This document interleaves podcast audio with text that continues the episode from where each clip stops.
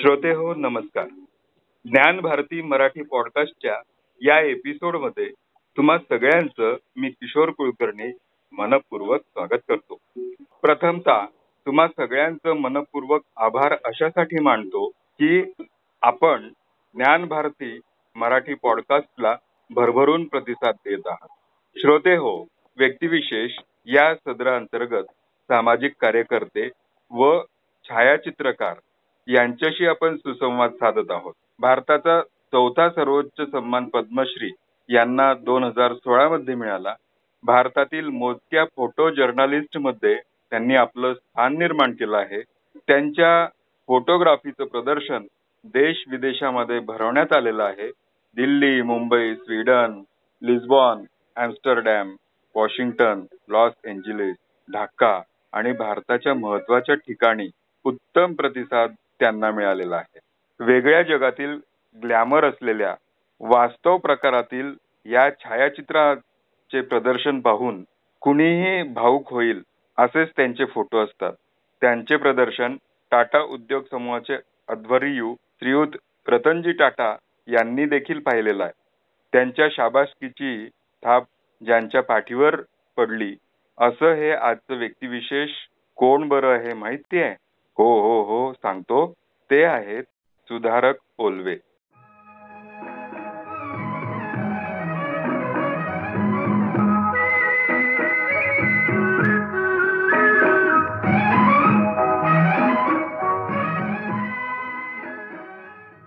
ओलवे साहेब आपलं ज्ञान भारती मराठी पॉडकास्टमध्ये स्वागत करतो. नमस्कार. नमस्कार नमस्कार कुलकर्णी. मला ज्ञान भारती मराठी पॉडकास्टमध्ये बोलायला फार फार धन्यवाद. सर फोटोग्राफी हे ग्लॅमर क्षेत्र आहे. सुंदर फुलपाखरू फूल व्यक्तिमत्व यांचे फोटो काढले जातात. पण आपण मात्र ग्लॅमरसपेक्षा गटार स्वच्छ करणारे गळ्या इतके गटारीमध्ये रुतलेले आणि ते स्वच्छ करणारे छायाचित्र आपण काढून एक वेगळं जग उभारलं. छायाचित्रातून आपण माणुसकी जोडली. याची सुरुवात जी झाली ती आपल्या श्रोत्यांना सांगा ना. नाही सफाई कामगारांवर जी सिरीज मी केली होती ती मला वाटतं मी वर्तमानपत्रात काम करतानाच मला योगायोग आला होता. आणि एक वेगळा विषय म्हणजे मला भरपूर वेळा त्यांनी सांगितलं होतं की तुम्ही एकदा येऊन बघा की आपले जी माणसं आहेत जी या देशातील नागरिक आहेत आपले बंधू आहेत. आणि त्यांचं तुम्ही एकदा जीवन बघा. पण मी त्यावेळेस फार मोठ्या वर्तमानपत्रात काम करत होतो. माझं जे जॉब जो होता फोटोग्राफी जी करायची ते मी ग्लॅमर फोटोग्राफी करायचो. बरोबर. मुंबईतल्या पार्टी पार्टी नामांकित व्यक्ती त्यांच्या घरी जाऊन त्यांचं चित्रण करणं. आणि मुंबईत काही ज्या घडामोडी आहेत त्याचं काम करत होतं. त्यामुळे असं तिकडे जायला मला थोडा उशीरच झाला. पण मग मी एक दिवस ठरवलं की आपण जाऊन बघू. आणि ज्या दिवशी मी सफाई कामगारांच्या एका कॉलनीला भेट दिली आणि त्याच्यानंतर मला एकदम जाणवलं की हा एक असा समाज आहे जो दुर्लक्षित आहे. ना? सन्मानापासून फार लांब आहे. आणि सन्मानापासून फार लांब आहे. तर त्या विषयी मला कणव झाली की आपण काम करायला पाहिजे. या माणसांवर जी जवळजवळ चाळीस हजार आहेत मुंबईमध्ये कामगार आणि जवळजवळ अकरा हजार टन जे जे कचरा आपण मुंबईत जमा करतो ते दररोज ते लोक आपल्या डोक्याला डोक्यावर हाताने वाहून घेऊन पूर्ण मुंबईची काळजी घेतात. आणि त्यांच्या पण त्यांच्याबद्दल एक निरागस एक एक नैराश्यजनक चित्र आहे. म्हणजे लोक त्यांना म्हणजे माहीत नाही की कोण मुंबई साफ करतं कशी साफ ठेवतं. पण पण येऊन साफ करून ते सकाळी जातात आणि नंतर लोकांना माहीत पण नव्हते की ही माणसं कोण आहेत. म्हणजे ती फेसलेस माणसं होती. त्यांचं ते ते म्हणजे त्यांना शोधावं लागलं की ही माणसं काम करतात. आणि त्याच वेळेस मग मी त्यांच्या घरी जायला सुरुवात केली. मग त्यांच्या कामावर जायला. आणि नंतर प्रत्येक गोष्टी उलझट गेल्या की कसा हा एक व्यवसाय आहे जे ज्याच्यामध्ये डिग्निटी नाही आहे त्याच्यामध्ये आणि व्यथा भरपूर आहेत. म्हणजे एवढं टेरिबल गोष्टी आहेत की तुम्ही विचार नका एकतर तो वास सहन होत नाही आपल्याला. आपण ज्यावेळेस कचरा बघतो तर आपण पहिले काय करतो की आपलं नाक बंद करतो आणि उडी मारून किंवा पळून जातो. हो. पण हा माणूस तिथे स्वतः तिथे उभा राहतो आणि स्वतःच्या हाताने तो त्या टोपरीत कचरा टाकतो. तो त्या ट्रक्सवर लोड करतो आणि त्या कचऱ्यामध्ये म्हणजे तुम्ही विचार करू शकत नाही की प्राण्यांची डेड बॉडीज ते माणसांचे जे हॉस्पिटल आहेत ते जे जे वेस्टेज येतं ते.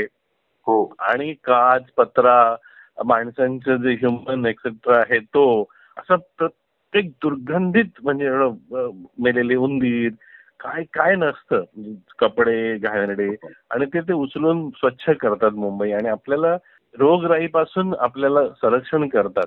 आणि त्याच लोकांना आपण दुर्लक्षित ठेवलं त्याच समाजाला एक एक व्यवसाय आहे त्या व्यवसायाची गरिमा न ठेवता आपण त्यांना म्हणजे जसं की अनटचेबल सारखंच ठेवलंय. म्हणजे आजही. तर मग मी ते फोटोग्राफ करत गेलो. मला माहीत नव्हतं की मी हे फोटोग्राफ काय करणार आहे. ते पण म्हणत होते की तुम्ही काय काढून करणार आहे.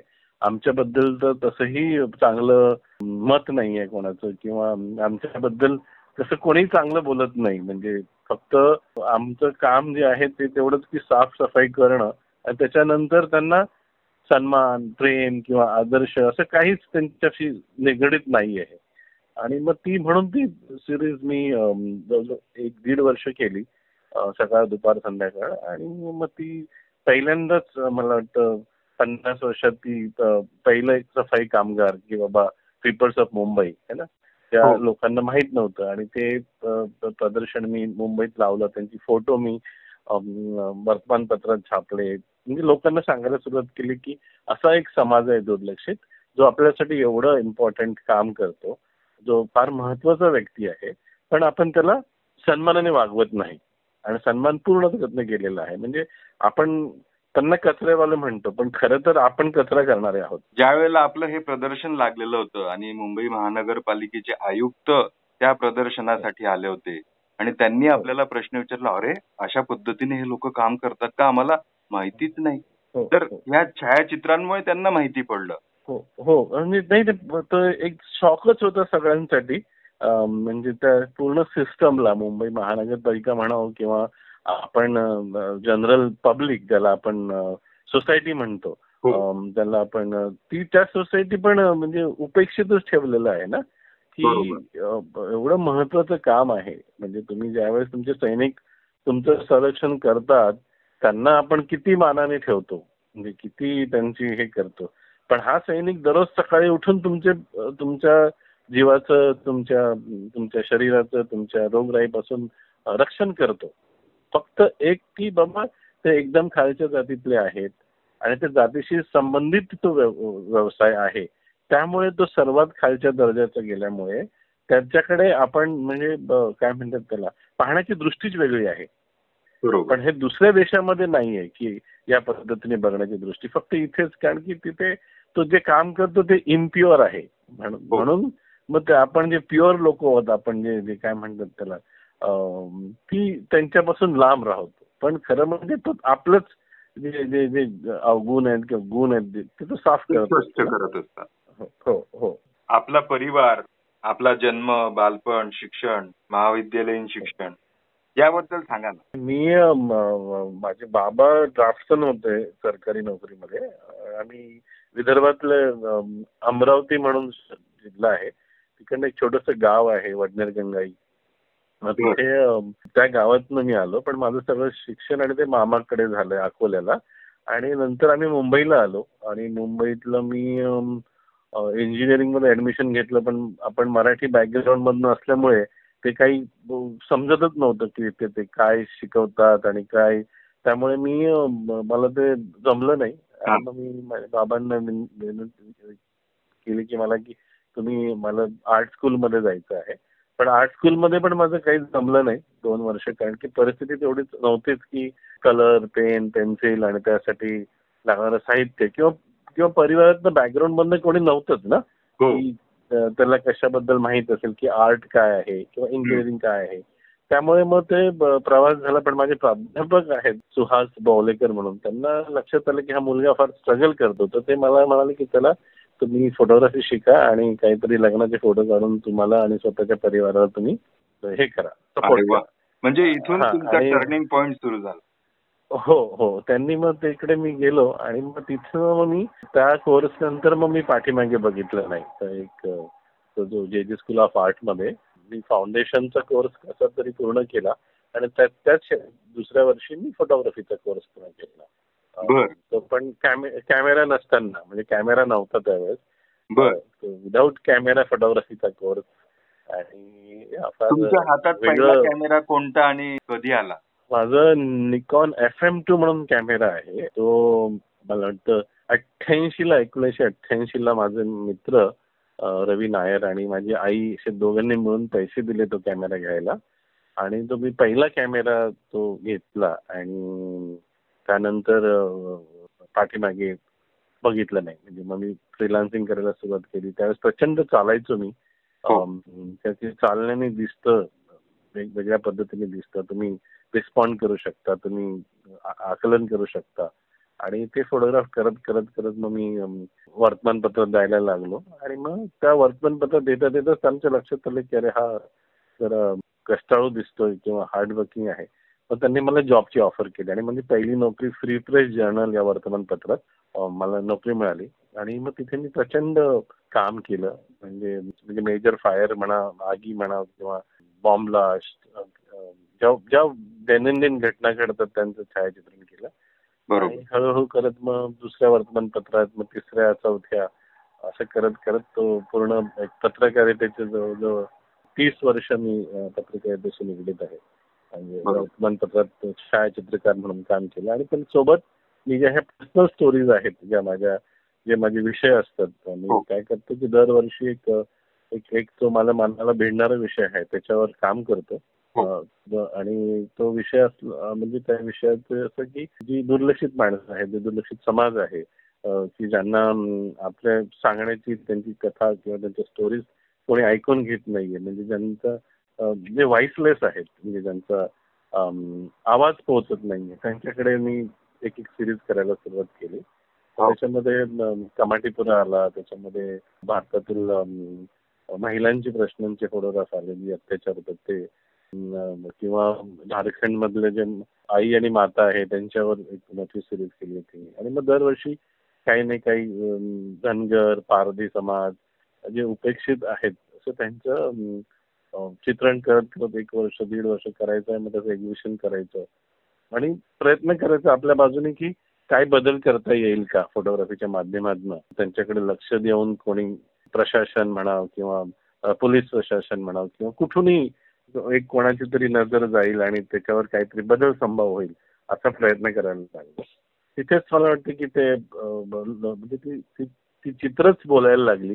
त्यांच्याबद्दल. त्यामुळे ते समाजात पासून काहीतरी वेगळ्या पद्धतीचं किंवा त्याच्यावर चर्चा होणं किंवा त्याच्याबद्दल की का असं आहे? म्हणजे हे असं नाही व्हायला पाहिजे. एक असं यु नो एक कॉन्व्हर्सेशन सुरुवात झाली हो. या सिरीजमध्ये. हे ही सिरीज म्हणजे बघा शब्दात मांडता न येणाऱ्या अविस्मरणीय किंवा स्मरणीय अशा क्षणांना तुम्ही या कॅमेऱ्याच्या माध्यमातून छायाचित्राच्या माध्यमातून कैद करतात. आणि त्याचं हो, हो. विचार मंथन घडून येतं. तर हो, ही. एक खूप चांगली गोष्ट आहे. तुमच्या कायम स्मरणात असलेली एखादी गोष्ट आम्हाला सांगा ना. भरपूर गोष्टी आहेत. म्हणजे मी म्हणजे ऍक्टिव्ह फोटो जर्नलिझम असल्यामुळे भरपूर आणि एक्झिबिशन पण प्रदर्शन पण भरपूर बरोबर तर प्रत्येक ठिकाणी वेगवेगळा अनुभव आहे. फक्त आपण जी आपण म्हणजे मला सांगायचं आहे की आपण किती इग्नोरंट असतो त्याचं उदाहरण म्हणजे की हे चित्र बघितल्यावर सफाई कामगारांची ती लोक म्हणतात की खरंच असं होतं का? म्हणजे तो एक फार मोठा धक्का होता मला की लोक सांगतात की अरे असं होतं का? म्हणजे किती आपण इग्नोरंट असतो. म्हणजे आपण बघावं जे बघायला पाहिजे ते बघत नाही. आणि जे ऐकायला पाहिजे ते ऐकत नाही. त्याच्यातलं तर तो प्रसंग आहे तसे. ते भरपूर आहेत की म्हणजे काही प्रदर्शन पाहून रडून पण गेलेत लोक. की नो एवढं सेन्सिटिव्ह त्यांना वाटतं की नाही असं नसायला पाहिजे. म्हणजे एका मानवाशी किंवा एका म्हणजे आपण जनावरांशी चांगलं राहतो पण जो एक माणूस म्हणून आहे त्या माणसाबरोबर माणसासारखं राहायला पाहिजे. अशा भरपूर म्हणजे आठवणी आहेत. होय. हो. रतनजी टाटा आपल्या प्रदर्शनाला भेट द्यायला आले होते. त्यावेळेचं आम्हाला सांगा ना तो प्रसंग सांगा ना. हा. नाही काय झालं होतं की त्यांनी ना एक पुस्तक माझं छोटस छापलं होतं टाटा ट्रस्टने आणि ते पुस्तक त्यांच्याकडे पोहोचलं. आणि ते पुस्तक त्यांनी बघितलं. आणि त्यांनी म्हणजे एकतर सेन्सिटिव्ह ग्रुप आहे सेन्सिटिव्ह माणूस आहे. समाज परिवर्तनाची हो- ओढ आहे त्यांच्याकडे. म्हणजे त्यांचं जर त्यांनी त्यांचं कर्तृत्व बघितलं तर सगळ्यांनाच माहिती आहे. तर ते त्यांना ते कुठेतरी फार मनाला लागलं. आणि त्यांनी छोटीशी नोट दिली की हे असं का सुरू आहे? आणि आपण याच्यावर काम करायला पाहिजे. म्हणजे तो तेवढा सेन्सिटिव्हिटीचाच माणूस होता ते त्यांनी बघितलं आणि मग त्यांनी थोडं गरिमा मिशन म्हणून एक प्रोजेक्ट त्यांनी मुंबईमध्ये सुरू केला. आणि सफाई कामगार काही काम करता येईल का? म्हणजे हे चित्रांमधनं त्यांच्याकडे पोहोचलं. म्हणजे छायाचित्राचं पॉवर जे आहे ते त्यांनी हेरलं आणि त्याच्यावर त्यांनी आपलं आणि त्यांनी मग पुस्तकासाठी प्रस्तावना पण दिली. की असं नाही व्हायला पाहिजे आणि हे बदललं पाहिजे. पुस्तकाचं नाव आहे in search of dignity and justice म्हणजे न्याय आणि सन्मानाच्या शोधात. तर म्हणजे त्याच्यात न्याय पण शोधतो आणि सन्मान पण म्हणजे दोन्ही नाही आहेत. जरा अधिक सांगा ना. नाही ते पुस्तक आम्ही अगोदर मराठीत केलं होतं आम्ही एक छोटस पुस्तक. हो. आणि नंतर मग इंग्रजी पुस्तक केलं. त्याच्यात टाटांनी आपल्या प्रस्तावना लिहिली. आणि त्यांनीच सपोर्ट केला होता ते पुस्तक पब्लिश करायला. आणि मग ते पुस्तक आम्ही सगळीकडे पाठवलं प्रत्येकाला. आणि म्हणजे त्या की पहिल्यांदा ती असं काहीतरी स्टोरी किंवा एका जीवनाची कथा आहे किंवा एक अशी हलवणारी छायाचित्र जी मनाला स्पर्श करते ते न विसरणारी ती लोकांपर्यंत पोहोचली. आणि त्यांचं त्यांचं फार मोठा हात आहे की ते पुस्तक मग प्रत्येक ठिकाणी गेलं. बर. आपल्या छायाचित्र प्रदर्शनांबद्दलचे अनुभव सांगा ना काही. माझी नाही म्हणजे माझी जी प्रदर्शन असतात ती बघतात आणि म्हणजे ती फोटोग्राफ तर कोणी विकत घेऊ शकत नाही. ती कारण की घरी लावणारी फोटोग्राफ नसतात. म्हणजे ते सफाई कामगार असो कमाटीपुरा असो किंवा ज्या अत्याचार झालेल्या स्त्रिया असो तर ते फोटोग्राफ म्हणजे बघून एक एक विचार करायला लावणारे हे असतात की आणि खरंच लोक विचारतात की हे खरं असं आहे आहे का? म्हणजे गरिबी आहे का? जातीयता आहे का? धर्मांधता आहे का? म्हणजे ते लोक विचारतात प्रदर्शनामध्ये फोटो बघितल्यावर की अरे असं होतं का? म्हणजे एका अं, माझा एक फोटोग्राफ आहे नितीन आगेचा. आणि तिथे तुला फक्त एका अम, अपक्लास मुलीशी बोलताना तिचा भाऊ बघतो आणि मग त्याला चोप चोप मारतात. त्यांनी एवढं मारतात की तो मरतो. आणि त्याच्यानंतर मग ज्यावेळेस कॉलेजमधले विद्यार्थी ते एक्झिबिशन बघतात. तर ते तिथे त्या फोटो समोर म्हणतात की असं होऊ शकतं का? की एक मुलगा एका मुलीशी बोलल्यावर त्याचा त्याला एवढं मारलं जातं आणि त्याचा जीव जातो. जीव जातो. निष्पाप मुलाचा. म्हणजे आणि ते मला वाटतं ते फार महत्वाचं आहे की ते कॉन्व्हर्सेशन त्या मुलांपर्यंत पोहोचणं किंवा जी जी जी सत्य परिस्थिती आहे जी रियालिटी आहे ती त्यांच्यापर्यंत पोहोचणं विदाऊट आणि तिथे गेल्यामुळे ती लोक म्हणजे त्याच्या लक्षात राहतं स्मरणात राहतं की असं काही झालं नाही पाहिजे किंवा असं व्हायला नाही पाहिजे. आणि तेच मला वाटतं ते फोटोग्राफीची पॉवर आहे की की त्याच्यावर विचार झाला पाहिजे की हे का आहेत हे- फोटोग्राफ तसे का आहेत? म्हणजे का फुलपाखराचे फोटो नाही आहेत किंवा का लँडस्केप नाही आहेत किंवा सुंदर असं चित्र नाही आहेत पण हे चित्र फार महत्वाची आहेत कारण की याच्याकडनं आपण शिकू शकतो या चित्रांवर आणि वास्तवता दर्शवणारी दाहकता दर्शवणारी ही सगळी छायाचित्र आहेत आपली. तो म्हणजे एकदम की म्हणजे तुम्हाला पटो न पटो पण ते सत्य आहे. बरोबर. सर ह्या जे स्वच्छता कर्मचारी आहेत यांचा जीव पण गेलेला आहे स्वच्छता म्हणजे गुदमरून. हो हो. तर अशांची खूप मोठी संख्या आहे आणि अशांच्या कॉलनीमध्ये जाऊन आपण काहीतरी करता आहात आणि हो, हो, त्या हो. त्या प्रोजेक्टबद्दल जरा आम्हाला सांगा नाही तो त्याचाच हिस्सा आहे. काय असतं की ज्यावेळेस ते दोन गोष्टी इथे आहेत फार महत्त्वाच्या एक तर मुंबईसारख्या शहरामध्ये ड्रेनेज लाईन फार मोठ्या आहेत. हो. आणि गटारी समोर समोर समोर प्रत्येक ठिकाणी आहेत. प्रत्येक घराच्या किंवा प्रत्येक बिल्डिंगमध्ये. हे ज्यावेळेस ह्या ओव्हरफ्लो होतात हा. आणि ओव्हरफॉल फ्लो कोणामुळे होतात ते आपल्यामुळेच होतात किंवा जे आपले नागरिक आहोत तेच आपण करतो. आपण काही पण टाकतो त्याच्यामध्ये खुर्च्या बेडशीट आणि ते ब्लॉक करतो. मग ते ते साफ करायला कोणीतरी एक माणूस लागतो. आणि तो माणूस हा सफाई कामगार आहे. तो त्या गटारात जातो. आणि त्या गटारात तो जाऊन जोपर्यंत ती तो तो क्लिअर करत नाही ती ड्रेनेज पाईपलाईन तोपर्यंत ते फ्लो ओव्हरफ्लो होत राहतं.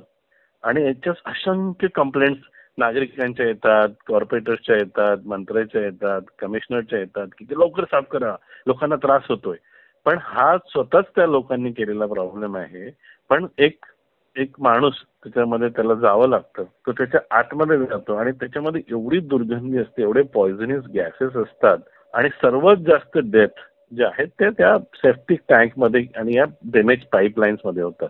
म्हणजे एक तीन दिवसात एक माणूस असं काहीतरी रेशो आहे मोठा. म्हणजे तुम्ही जर वर्तमानपत्र बघितलं तर तुमच्या लक्षात येईल की एक ना एक बातमी असतेच की सफाई कामगारांचा गुदमरून मृत्यू. काही वेळा तर त्यांच्या बॉडीज पण मिळत नाहीत की त्या फ्लो करून समुद्रात जाऊ शकतात कुठेही जातात. म्हणजे पण तिथे कसं आहे ना सिस्टम एकदम ब्रेक झालेली आहे. तर हा म्हणजे एकतर इनह्युमन वर्किंग कंडिशन्स आहेत सेफ्टी नाहीये सिक्युरिटी नाहीये आणि सन्मान पण नाहीये. आणि त्याच्यातही तो काम करतो आणि आपल्याला नेहमी यु नो हे करून ठेव- आपली रक्षा करतो. आणि ती त्यामध्ये म्हणजे एवढी वर्कर्स मरतात आणि सरकार म्हणतं कॉर्पोरेशन म्हणतं की काय होतच नाही. कारण की ते कॉन्ट्रॅक्टरला दिलं असतं. कॉन्ट्रॅक्टर पटकन येतो सगळं साफसफाई करून जातो. आणि काही झालंच नाही असं सांगतात की अरे काय नाही म्हणजे नाही झाले. गुन्हाच होत नाही रजिस्टर्ड त्याची नोंदच होत नाही कुठे. नोंदच होत नाही नोंदच होत नाही. नोंद होत नाही आणि दुसरं म्हणजे रिस्पॉन्सिबिलिटी कोणी घेत नाही की एक माणसाचा जीव गेला किंवा एक माणूस मेला. आणि त्याची किंमत जी आहे ती कचऱ्यासारखीच गणली जाते. त्याला कचऱ्यासारखंच वापर करून त्याचा नायनाट काय म्हणतात त्याला ते रफादफा करून की बाबा काही नाही झालं होतं. ते आणि दुसरं काय असतं की ह्या कामामध्ये ना ती जी एवढं जी धाकत आहे जी तुमचं हृदय हृदय पिळून टाक तुमचं नाक तुमचं मीडिया सगळं क्लोज होतं. आणि त्यामुळे कामगार जे आहेत ना ते दारू प्यायला दारू प्यायल्याशिवाय ते कामच होऊ शकत नाही. बरोबर. आणि त्यांच्यामुळे त्यांचं ते आयुष्य जे आहे ते चाळीस पंचेचाळीस लाच त्यांचा मृत्यू होतो. भरपूर काही रोग लागले. आणि टीबी आणि हे जे ब्रिदिंग रिलेटेड डिसीजेस आहेत किंवा स्किन डिसीजेस आहेत. तर फार मोठी समस्या आहे. म्हणजे ती की आणि केव्हा बदलेल त्याचीच वाट मी as a छायाचित्रकार म्हणून पाहतो की मला वाटतं की ते बदललं पाहिजे. म्हणजे आपण आता चंद्रावर जवळ जवळपास पोहोचलोच आहोत. पण आपला एक जो भाऊ आहे जो जो नागरिक आहे त्याच्या जे जे- त्याचे इक्विपमेंट्स आहेत त्याचे जे शूज आहेत किंवा त्यांचे जे हेल्मेट आहेत त्याचं काहीही चेंज झालं नाहीये किंवा आपलं जे इंजिनिअरिंग आहे शहराचं ते अजूनही बदललं नाहीये. ते अजूनही तसंच जुनाट पद्धतीने चालू आहे. तर मला फार मोठा बदल आवश्यक आहे. आणि त्याचाच प्रयत्न आहे की हे छायाचित्र नेहमी नेहमी फार महत्वाची ठरतात की तुम्हाला दाखवायला की हे वास्तव्य आहे आणि याच्यावर आपण बदल केला पाहिजे. सर अजून अजून एक असा प्रश्न होता की जो सफाई कर्मचारी जातो या कामामध्ये आणि त्याच्यामागे परिवार उरतो आणि त्यांच्या वाट्याला पण अशीच म्हणजे हो ते. विशेष सर्कल आहे पूर्ण ते विशेष सर्कल आहे की तो मेला की त्याच्या त्याच्या बायकोला ती नोकरी मिळते मग त्याची बायको झाली की मुलगा आहे मग सून आहे. म्हणजे ते एक चक्रच आहे फार की तिथल्या तिथेच ते एक ते काय होतं की पटकन नोकरी मिळते मुंबई सारख्या शहरात राहायला जागा मिळते. आणि फार इम्पॉर्टंट ठिकाणी ते घर आहेत सगळ्यांची. कॉलनीज आहेत.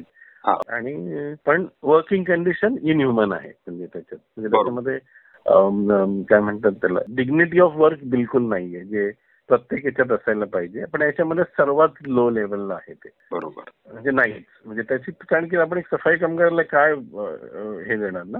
की त्याची. हैसियत काय असणार आहे? बरोबर. म्हणजे बाबा एक पोलीस ऑफिसर असेल तर तुम्ही घाबराल की काय तो काही करू शकतो. एक सफाई कामगार म्हणजे तुम्ही तो आपण सगळे त्याच्यापेक्षा पॉवरफुल आहोत ना? बिकॉज ऑफ हिज वर्क पण त्याचं काम जे आहे ते तुमच्यापेक्षा मोठं आहे आपल्या सगळ्यांपेक्षा. खरंच. तर तो म्हणजे ते अजून समज एक पूर्ण नागरिकांना आली पाहिजे. तर ही पद्धती आणि ही दृष्टी बदलण्यासाठी आपण असे म्हणजे छायाचित्र तर आहेतच परिवर्तन करण्यात पण अजून काय करता येऊ शकेल असं तुमच्या मते? नाही आपण आज समाज म्हणून आहे ना मला वाटतं डोळसपणे बघायला पाहिजे. आणि एक म्हणजे तुम्ही एक आपलाच नागरिकांशी आपण असे कसे वागू शकतो हा प्रश्न करायला पाहिजे. आपल्या जे सिविक हॅबिट्स हो, आहेत त्या बदलायला पाहिजेत. आणि फार महत्वाचं म्हणजे एक माणसाला माणुसकी पण द्यायलाच पाहिजे ना. बरोबर. म्हणजे आपण म्हणजे जर म्हणजे जो जो जो कोर गाभा आहे तोच महत्त्वाचा आहे ना की आपल्याला आपला जो बंधू आहे भाऊ आहे आपण त्याच्याशी असं कसं वागू शकतो? बरोबर. आणि हा प्रश्न मला वाटतं प्रत्येक नागरिकाला पडला पाहिजे. प्रत्येक कचरा करणाऱ्यांना वाटला पाहिजे. म्हणजे जो प्रोड्यूस करतो त्यांना प्रत्येकाला वाटलं पाहिजे की हा याचा कुठे बरोबर व्यवस्थित ठेवला. आपण म्हणजे आता तुम्ही मानसिकता बघितलं तर तुम्ही म्हणजे अजूनही बदल झालेला नाही मानसिकतेमध्ये. तुम्ही ट्रेनमध्ये ट्रॅव्हल करता जेवता ताटं बाहेर फेकता विंडोतनं प्लास्टिकच्या बॅगा विंडोतनं एस टी मधनं काही फेकतं. काही विचार करत नाही की हा एन्व्हायरमेंटली हा कुठे जाईल हा कचरा कुठे पोहोचेल हा कोण उचलला उचलावा लागेल. त्यामुळे तुमचे आपण आपले जर परिसर बघितलेत आपले एस टी स्टँड बघितलेत आपले रेल्वे स्टेशन बघितलेत आपल्या कॉलनीज बघितल्यात आजूबाजूला फक्त घाण दिसते. का? कारण की ही आपण केलेली घाण आहे. आता सफाई कामगारांनी केलेली घाण नाही आपण केलेली घाण आहे. आज नागरिक पण केलेली घाण आहे. आणि मला तर तोपर्यंत जोपर्यंत ती सुधारता येत नाही तोपर्यंत कठीणच आहे. म्हणजे तुमचा सुंदर जर तुमचा परिसर परिसर असेल तर तुमचा मुलगा चित्रकार होऊ शकतो कवी होऊ शकतो लेखक होऊ शकतो. पण तुमचा असा जर परिसर असेल तर तुम्हाला ती क्रिएटिव्हिटी कुठून मिळेल? खूपच छान. जीवनासाठी पोषक आहे. खूपच छान सांगितलं आपण. आणि या सगळ्या आपल्या प्रवासाचा आपल्या. छायाचित्र प्रदर्शनांचा हटके जरा वेगळ्या विषयाचे जे आपले काम आहे ते आपण पॉडकास्टसाठी सांगितले. त्याबद्दल मी आपलं ऋण व्यक्त करतो आणि आपण वेळ दिला आमच्या सगळ्यांसाठी आणि खूप छान माहिती आपण प्रस्तुत केली. त्याबद्दल पण मी धन्यवाद व्यक्त करतो. धन्यवाद. नमस्कार थँक्यू